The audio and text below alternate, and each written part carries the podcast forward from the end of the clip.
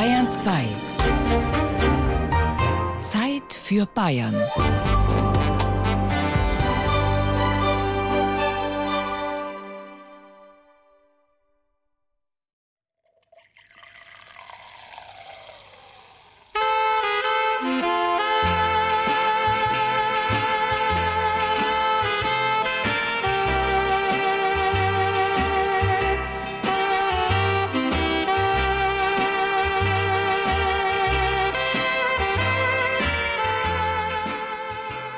Deutschland kurz nach dem Zweiten Weltkrieg. Zerstörte Städte, von Bomben beschädigte Privathäuser und öffentliche Gebäude. Egal ob Trümmerfrauen, Kriegsheimkehrer, Versehrte oder Heimatvertriebene, alle versuchten verzweifelt irgendwie über die Runden zu kommen. Auch viele Kirchen waren zerstört oder stark beschädigt worden. Wenn überhaupt, standen in vielen Orten nur Gebäude einer Konfession zur Verfügung, sagt Birgit Speckle, wissenschaftliche Mitarbeiterin im Referat Kulturarbeit und Heimatpflege des Bezirks Unterfranken. In den 50er Jahren und zum Teil auch noch in den 60er Jahren gab es einen Mangel an Gotteshäusern. Zum einen gab es eine riesige Umschichtung in den Konfessionen durch die große Zahl von Flüchtlingen, die nach Bayern kamen waren plötzlich Menschen evangelischen Glaubens in überwiegend katholischen Gebieten und in überwiegend evangelischen Gebieten plötzlich Flüchtlinge katholischen Glaubens. Wo gehen die hin? Es gab jetzt verschiedene Möglichkeiten. Zum einen konnte man einfach in einem Akt früher Ökumene die Kirchen von der anderen Gemeinde nutzen. Das war natürlich die beste Lösung. Dann hat man oft Schulen genutzt und dann gab es natürlich den Saal. Ne? Das müssen Sie sich vorstellen, Mehrzweckhallen gab es noch wenige, Sporthallen gab es kaum, hat immer der Tanzsaal im Wirtshaus dafür hergehalten. Und dieser Saal befand sich meistens im ersten Stock, manchmal ausgestattet mit einer umlaufenden Galerie, der Musikerempore.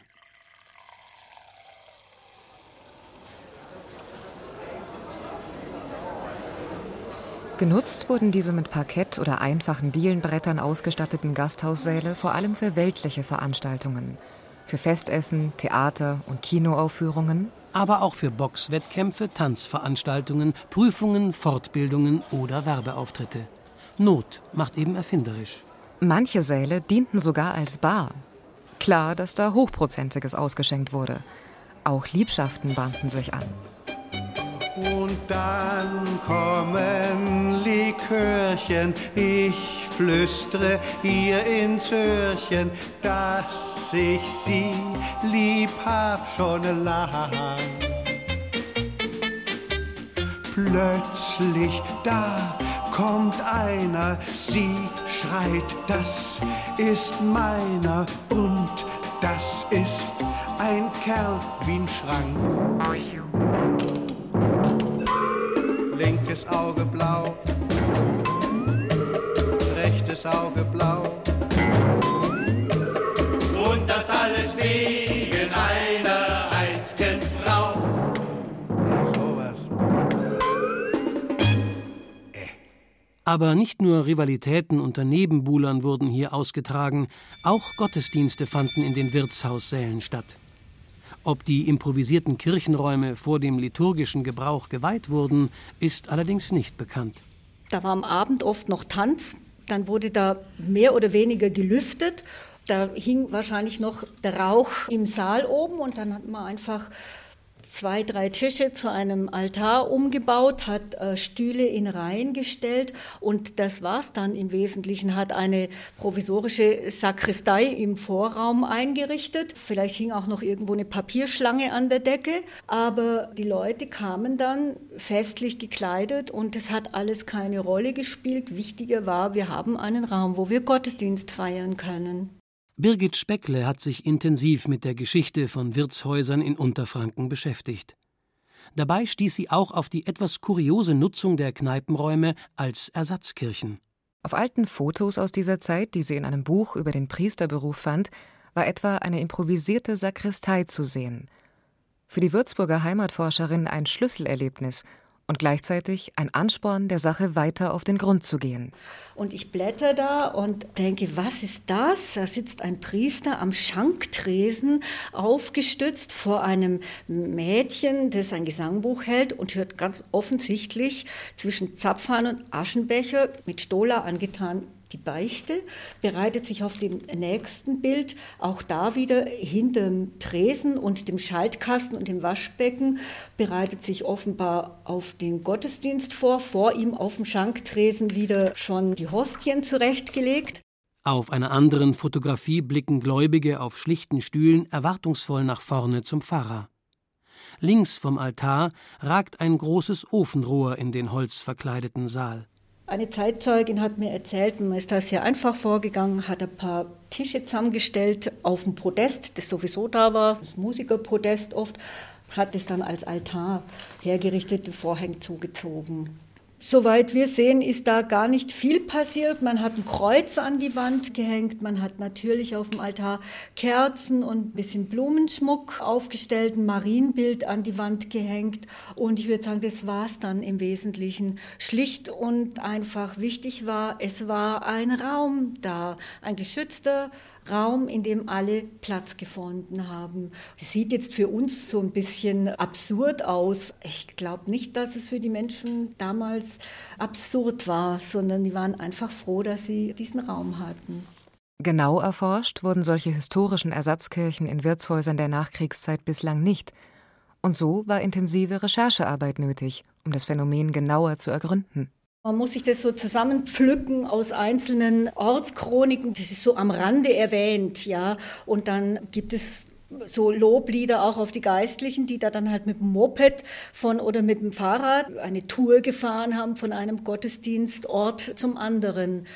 Also Priestermangel war damals durchaus auch schon ein Thema, bevor sich das dann alles wieder eingespielt und konsolidiert hat, gerade in den Diaspora-Gebieten, die da jetzt plötzlich aus dem Nichts entstanden sind.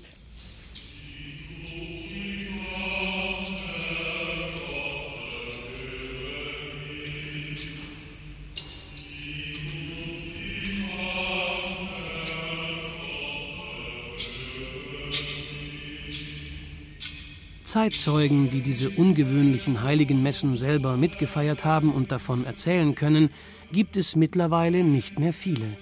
Doch in der unterfränkischen Gemeinde Hasloch bei Wertheim leben noch drei Frauen, die damals bei einigen Gottesdiensten in umfunktionierten Gasthaussälen dabei waren. Beispielsweise Lina Schüler. Die heute 81-Jährige erinnert sich noch gut an die Zeit, als sie im Alter von 18 Jahren ihren Eltern hinter der Theke helfen musste. Sie betrieben das Gasthaus zum Goldenen Stern, direkt gegenüber der evangelischen Kirche. Ich weiß nur, dass den Anfang der 50er Jahre haben wir den Saal zur Verfügung gestellt, weil ja keine katholische Kirche da war. Wir waren evangelisch, weil Hasloch ja früher rein evangelisch war. Der Tanzsaal wurde den Angehörigen der anderen Glaubensrichtung ohne viel Gerede zur Verfügung gestellt, zum Nulltarif. Zwischen den Gläubigen der beiden großen christlichen Konfessionen gab es keinerlei Spannungen, obwohl das in den 50er Jahren keine Selbstverständlichkeit war. Damals als Nesthäkchen mit von der Partie Edeltraut Fiederling, heute 63 Jahre alt. Ich war damals noch zu jung und ich kann mich nur ganz schwach an diesen Tanzsaal und an den Gottesdienst oder von Erzählen von den Eltern erinnern. Das ist bei der heute 80-jährigen Margarete Eckhardt naturgemäß anders. Sie hat noch genau das Bild vor Augen, wie sich die Katholiken von Hasloch vor Beginn des Gottesdienstes vor dem Lokal getroffen haben. Anschließend machten sie sich auf den Weg zur heiligen Messe am unheiligen Ort, im ersten Stock des Wirtshauses. Statt Bier und Braten gab es dort geweihten Wein und Hostien. Ich habe das alles mitverfolgt. Wir sind also in die Kirche gegangen, wie es geheißen hat, im Sterniskirche von Schollbrunn, der Lehrer Wiesmann. Der hat das Harmonium gespielt. Und wenn Kommunion war, haben wir, meine Schwester und ich auch immer was eingeübt. Wir haben viel Musik gemacht, mit meinem Vater auch. Und da haben wir das auch immer mit eingebracht.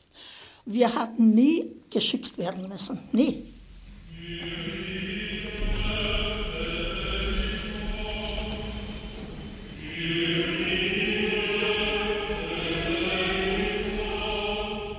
Besonders ist der ehemaligen Heimatvertriebenen aus dem Sudetenland ein religiöses Bildnis im Gedächtnis geblieben, das den Altar des Saales schmückte.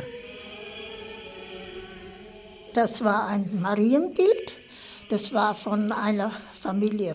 Und die Frau, ganz am Anfang war die Küsterin, und die hat immer den Altar geschmückt und hat auch das Bild dazu gegeben gehabt. Das war ein Ofen da und daneben ist ja die Tür reingegangen zu der äh, zum zu, Ausschank, was denn als Sakristei, ja, wo der Pfarrer sich angezogen hat. Bevor er sich angezogen hat, ist gebeichtet worden. Wir sind lange gestanden im Gang, bis jeder gebeichtet hat und dann ging die Kirche an. Die Leute sind gern in die Kirche gegangen. Da waren die Kinder mit. Die Stühle waren immer besetzt.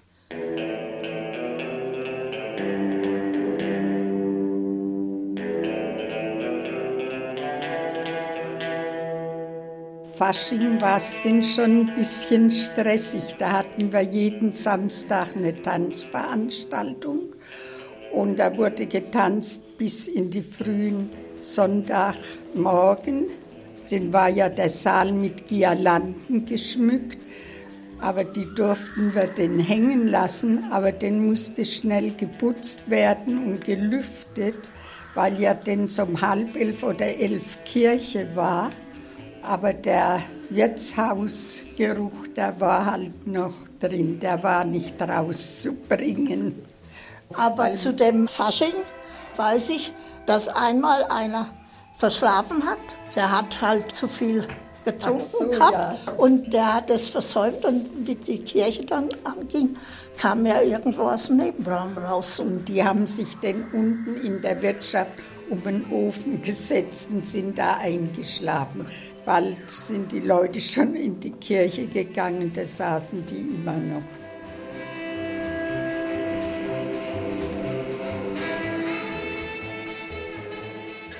Längst finden in dem etwas in die Jahre gekommenen Gasthaus zum Goldenen Stern keine Gottesdienste mehr statt, und auch Getränke werden dort nicht mehr ausgeschenkt. Heute befinden sich im Gebäude Mietwohnungen für Asylbewerber. Für Heimatforscherin Birgit Speckle ist die Erinnerung an die Ersatzkirchen von damals nicht zuletzt ein Stück deutscher Geschichte und regionaler Identität. Es ist auch ein Ausdruck für den Pragmatismus und die Fantasie, die damals geherrscht hat.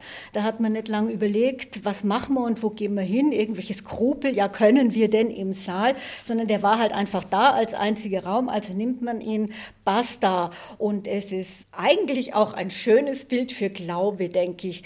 Essen, trinken, tanzen, das Leben feiern und am nächsten Morgen im selben Raum Gott danken und loben und den Gottesdienst feiern.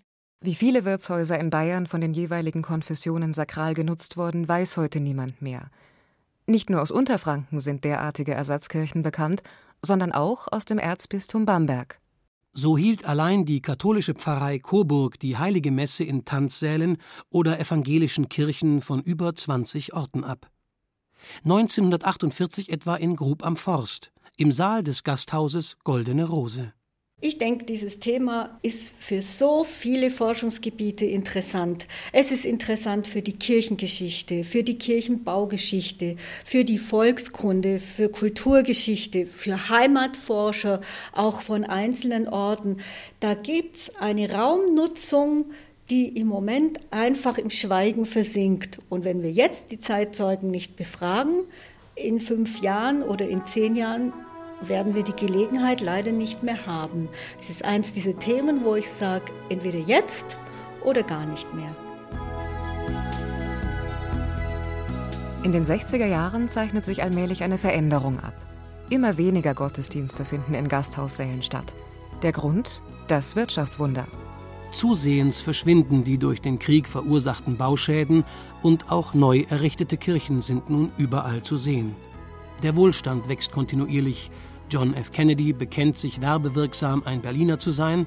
Der Kalte Krieg ist auf dem Vormarsch und auch der Musikgeschmack ändert sich. It's or never, my love won't wait. It's now or my love won't wait.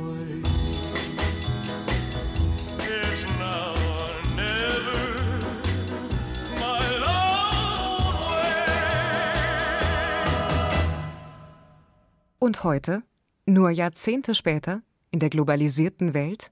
Wie sieht es da hierzulande mit dem Glauben aus? Während früher Tanzsäle wegen improvisierter Gottesdienste überfüllt waren, werden heute Kirchen mangels Nachfrage geschlossen und einer weltlichen Nutzung übergeben. Zum Beispiel im Augsburger Stadtteil Oberhausen, einem eher multikulturell geprägten Viertel mit vielen Muslimen. Wo einst Weihrauch durch die katholische St. Joseph-Kirche zog, schützen heute über 200 rot-schwarze Stickstoffflaschen das Gebäude vor einem möglichen Brand. Denn seit kurzem befindet sich das Archiv des Bistums Augsburg hier. Ich weise Sie darauf hin. Wir haben hier eine Gaslöschanlage installiert, die zweistufig ist. In zweiter Stufe ist die Löschung für einen Menschen tödlich. Das heißt, ich bitte Sie, beim Ertönen der Alarmhupe das Gebäude sofort zu verlassen und sich da draußen am Sammelplatz einzufinden. Das ist das ehemalige Langhaus der Kirche und man hat hier eben mit den Seitenschiffen uns jetzt untergebracht, während die Apsis abgemauert wurde und dahinter ist weiterhin eine Kirche. Ne? Genutzt ist von uns das Langhaus. Wir haben hier etwa 22 Kilometer an Regalfläche, die wir für uns nutzen können. Es sind gelagert die Akten der bischöflichen Verwaltung und der Pfarrarchive im Wesentlichen. Das älteste, was wir haben, ist von etwa 820. Das ist eine Handschrift aus dem Benediktinerkloster St. Mang, eine Benediktsregel.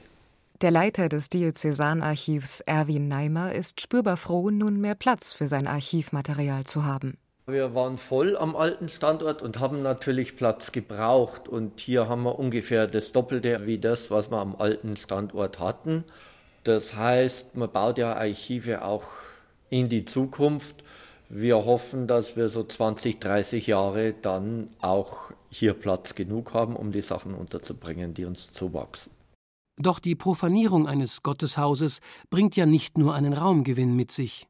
Es gilt dann auch, sich von liebgewordenen spirituellen Traditionen zu verabschieden, meint Michael Schmid, Augsburger Diözesankonservator für Kunst und Denkmalpflege.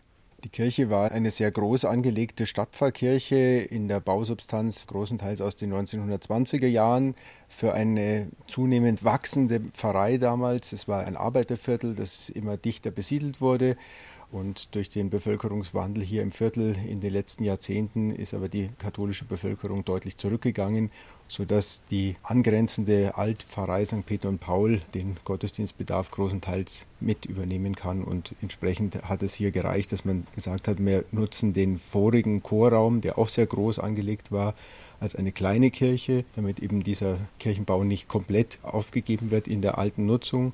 Aber dieses riesige dreischiffige Langhaus der Basilika war eben für die normale Gottesdienstnutzung viel zu groß geworden und hat eben jetzt hier das Magazin des Archivs aufgenommen. An vielen Stellen finden sich in dem ehemaligen Kirchenschiff noch Spuren der einstigen Nutzung. Hier sind wir noch mittendrin in der alten Kirche. Man hat die alte steinerne Kanzel einfach in situ belassen, weil sie einfach den Vorteil hatte, dass sie keine Brandlast oder nichts war, was für die Nutzung des Archivs problematisch war und entsprechend konnten auch die Reliefs der Seitenaltäre dort bleiben, wo sie seit der Erbauung der Kirche waren. Michael Schmidt rät dazu, die Profanierung einer Kirche ohne allzu viel Pathos zu betrachten. Gefragt sind Augenmaß und Sachverstand. Es gibt gesellschaftlich natürlich Veränderungen, die kann man nicht wegdiskutieren und selbstverständlich haben wir nicht mehr die alte Volkskirche wie zu Adenauers Zeiten, wo es eigentlich ganz selbstverständlich war, dass jeder automatisch getauft und Mitglied einer Gemeinde ist, in die er dann auch zum Gottesdienst kommt. Trotzdem sollte man sich jetzt auch nicht zu sehr in eine Abwärtsspirale hineinbegeben, nach dem Prinzip, es gibt nur Kirchenschließungen, es geht abwärts. Wir haben natürlich diese grundsätzlichen Probleme manchmal auch in ländlichen Bereichen, wo es in einem Dorf dann manchmal eine Pfarrkirche und zwei große weitere Filialen gibt. Auch dort ist es natürlich immer eine Herausforderung, sie zu erhalten, wobei dort eben der denkmalpflegerische Stellenwert auch meistens noch höher ist als bei Kirchen, die eher jünger sind und wie sie in großstädtischen Gebieten in den Stadtteilen hauptsächlich zu finden sind. Es war im Übrigen nicht das erste Mal, dass im Bistum Augsburg eine Kirche profaniert werden musste. In Günzburg ereilte die Schlosskirche vor ein paar Jahren dasselbe Schicksal. Jetzt werden dort von einem Freundeskreis Konzerte oder Krippenausstellungen in der Adventszeit organisiert. Welche Überlegungen aber spielen bei einer Umwidmung der sakralen Räume vor allem eine Rolle? Die erste Frage wird immer sein, gibt es eine kircheninterne Lösung, die eine würdige, gute Neunutzung oder Teilneunutzung enthält. Das kann beispielsweise sein, bei, je nach Bauart der Kirche, dass man überlegt, ob man von einem extra bestehenden Pfarrzentrum den Pfarrsaal in ein Seitenschiff einer modernen Kirche mit integrieren kann und dafür dann den Pfarrsaal weiter veräußert. Nicht jede Nachnutzung ist eine, die mit dem Bauwerk und seinem ursprünglichen Sinn einigermaßen kompatibel ist.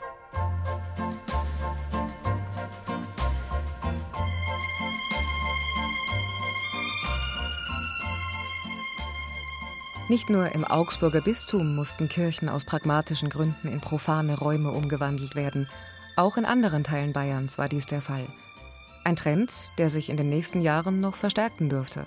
In der Diözese Eichstätt im mittelfränkischen Schwabach wurde die Kirche zur göttlichen Vorsehung 2015 wegen rückläufiger Besucherzahlen entweiht.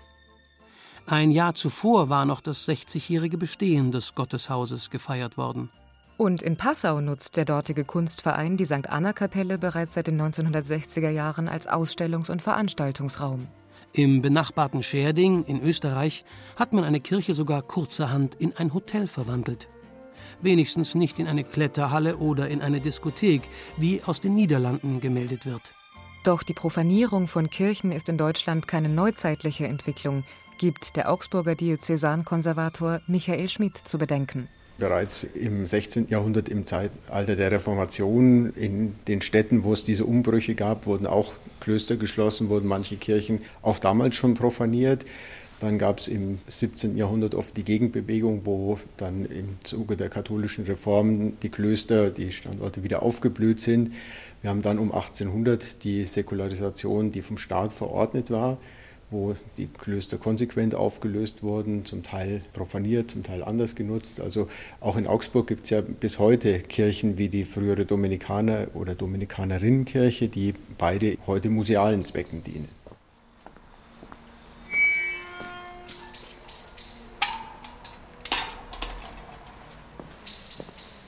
Ortswechsel. Zell am Main bei Würzburg. Hier ist Annette Teigl zu Hause. Die ambitionierte Kulturwissenschaftlerin stellt ein Gotteshaus vor, dessen Geschichte wechselvoller nicht hätte sein können. Wir sind jetzt hier am Eingang zur ehemaligen Klosterkirche und heutigen evangelischen Kirche, Versöhnungskirche von Zell. Die Kirche wurde säkularisiert 1803, als das Unterzeller Kloster säkularisiert wurde, wurde dann von einem Bauern gekauft und säkular als Wohnhaus und Scheune und Bauernhof sozusagen benutzt, wurde dann zu Beginn des 20. Jahrhunderts verschiedentlich durch Brände heimgesucht, unter anderem auch durch Bombenabwürfe Ende des Zweiten Weltkrieges und wurde dann 1968 von der evangelischen Kirche gekauft und seither ist hier evangelische Kirche. Die Kirche hat kein Dach mehr, das Schiff hat kein Dach mehr. Wir haben hinten einen wunderschönen Garten. Da finden auch Konzerte statt. Manchmal finden hier in diesem ehemaligen Kirchenraum ohne Dach auch Jazzkonzerte statt. Letztlich ist die Nutzung von Kirchen also auch ein Spiegel unserer Gesellschaft. Egal ob die Räume nun für Diskotheken, Hotels, Archive oder eben, wie ursprünglich gedacht, für Gottesdienste verwendet werden. Ein Zeichen für die jeweilige Zeit mit ihren Nöten und Moden, die, wie die Nutzung von Wirtshäusern als Ersatzkirchen zeigt, ganz schnell auch wieder passé sein können.